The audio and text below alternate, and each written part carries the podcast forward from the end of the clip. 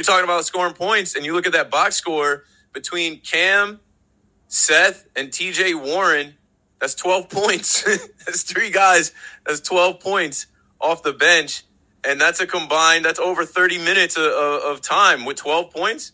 It's not gonna, it's not gonna do it against a team like the Celtics. Their defense is tough, and they got a lot of guys coming off that bench versus uh, us. You know, I, I think I saw your tweet, Robin, about uh, Malcolm Brogdon you know, they uh did you say something about them getting him? Yeah, yeah. I mean, it's a, be a really big pickup for them. I mean, look, Malcolm Brogdon would be the third best player on the Nets, right? yeah, yeah. And I kind of forgot that they even made that move, and I'm like, oh yeah, like that was a quiet move. Here's another move they made that really didn't do shit for him. But uh, of course, we made a tribute video for him.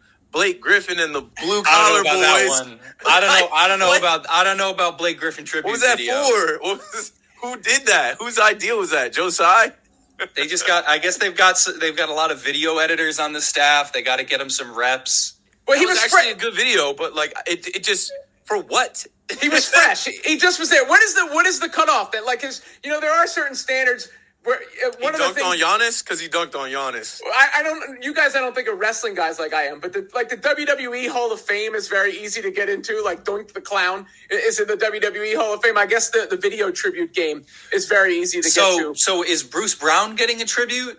I mean, he's got it, right? No, nah, they don't no, love I, Bruce. I, am I'm, I'm saying by that standard. Although that Bruce Brown interview wasn't wasn't maybe the best look, I, I will say against the Celtics last year, when Bruce Brown no the, uh, the the interview. Did you see Bruce Brown like? oh yeah, he yeah. thought the Nets were gonna were gonna re-sign him, and he's been balling lately. So yeah. you know, Nets fans are looking at Bruce like, oh, we should still have him, but whatever. I was over him on this team. I'm traumatized uh, from him missing that layup in Milwaukee a couple years back. Like he was to me, he was okay. He was mid though. Like next to KD and Kyrie, he wasn't the answer.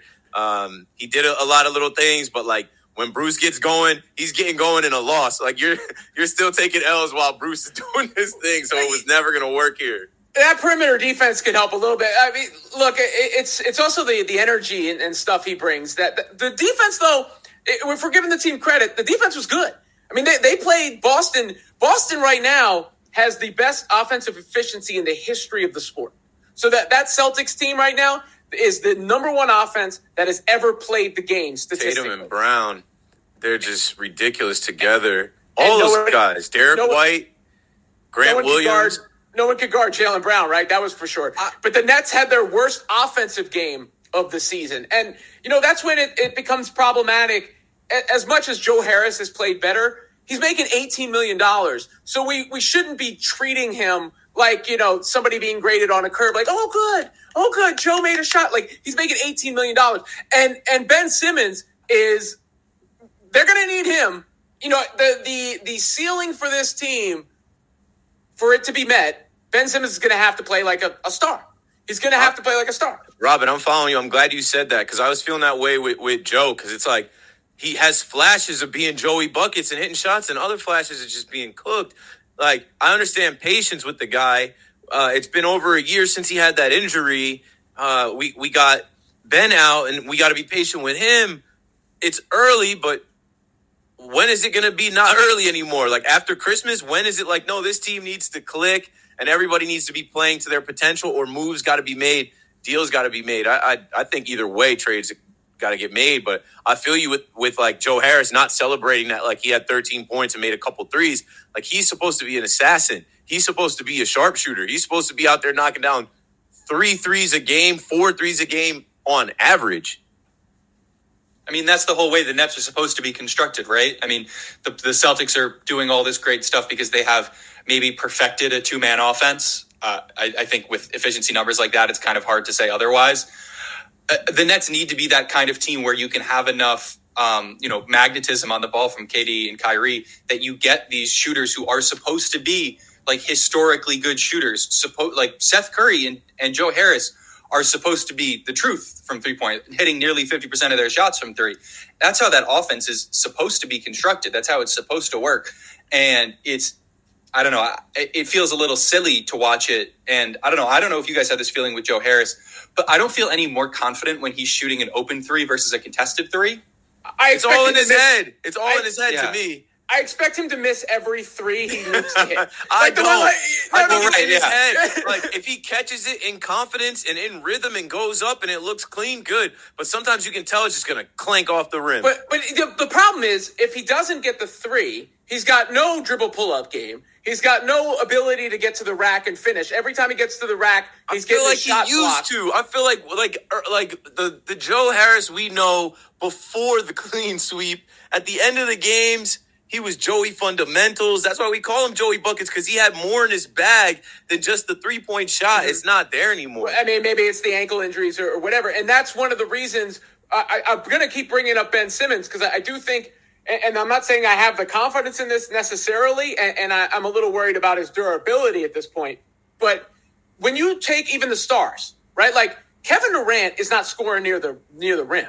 Kevin Durant's the majority of his points are actually coming in the mid range. He, he's probably the, the best mid range shooter in, in the NBA, if not of all time, right? Like th- those 18 foot jump shots, those pull up games, and of course threes. Kyrie, who ha- has, from what I'm watching, bought in, is is playing like he's part of the team and, and is competing, but he's never get he's not getting to the rack. He's not breaking guys down and getting to the rack. He's taking tough dribble pull ups. So what that means is that you're lacking the the breakdown and leaving the defense scrambling ability. And the best guy to fill that is Ben because Ben has at least shown when he was right during that little stretch.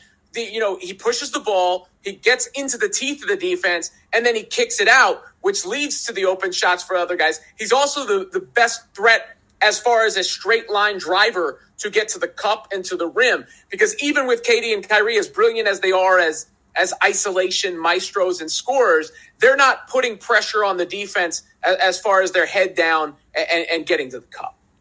So Ben is supposed to be back Friday. They said Utah maybe Friday. If not Friday, then definitely Saturday. Uh, you need those guys. I mean, you need the guys on the roster. And at least now we're in December, where who else are we waiting on? You know, um, T.J. Warren is active. Uh, Patty Mills is a question I, I wanted to throw out here now. I think this is the second episode, maybe the third episode. We've been talking about Patty Mills DNPs. It is odd. It was a little peculiar. Uh, I know we can't put him in the you know spot of Seth Curry and Joe Harris as far as shooting, but last year he was lighting it up. He was setting you know records for shooting threes. But for some reason now, and I don't mind it because I just think he, he's a liability on defense. And when he's cold, he's cold. Um, and and Patty, I always looked at as a little pest. No disrespect, but when he was with the Spurs, he was like that pest that came off the bench, high energy, running around. You can't guard him. Next thing you know, he's open. He's he's hitting threes, and then you look up. Five minutes has passed. He's knocked down. You know, three threes.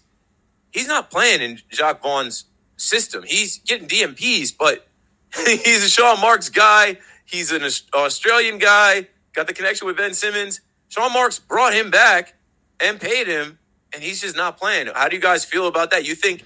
Do you think that he gets moved, or do you think that he stays because he is a Sean Marks guy? I mean, from a roster construction perspective, he can't stay if he's going to keep picking up DNPs. That's Right. a waste of money. It's a waste of a roster spot. Honestly, it's a waste of a player that could be valuable elsewhere. I mean, A veteran. You know, like there are teams that are going to want him. It's going to be up to Sean Marks to either move him or have a discussion with Jacques Vaughn about how they can play him. But if the decision is that they can't, if the decision that he's going to be picking up DNPs, we we should have Kessler Edwards or et al. You know, any of the G League Nets picking up DNPs on this bench, not someone like Patty Mills who either should be starting or should be off the team. See, I'd be more apt to move Seth Curry uh, because he has more value in the open market. And, and here's the, the real fundamental issue here that you're dealing with is Kyrie Irving, Cam Thomas, Patty Mills, Seth Curry, all undersized guards. Like that's that's four undersized guards on the ro- that's a quarter of your roster. You know that is that is undersized guards. You want to play. You want to put Edmund Sumner. I wouldn't call Edmund Sumner undersized because I don't think he's undersized for his position. And and I like what Sumner brings because I think he's the best point of attack defender that the team has. You know, like I, I think they're they're missing him a little bit in these last few games as far as a guy who can uh, put pressure on the opposing team's ball handlers, maybe turn them over, maybe get it going out in transition. And he's another guy like I was just talking about with Ben, but in, a different way. He's a blur. He can get to the, the front of the rim. But you just simply cannot play Seth Curry, Kyrie Irving, Cam Thomas, and Patty Mills. And so when you're looking at trades, I just don't think Patty has much value. I think Patty's here as a culture guy. So I wouldn't be um, again. I'm not saying I want Seth gone or anything, but I wouldn't be against the idea of shopping Seth if you can get more need back in that that spot, considering they have too many players who are, are kind of similar in that sense.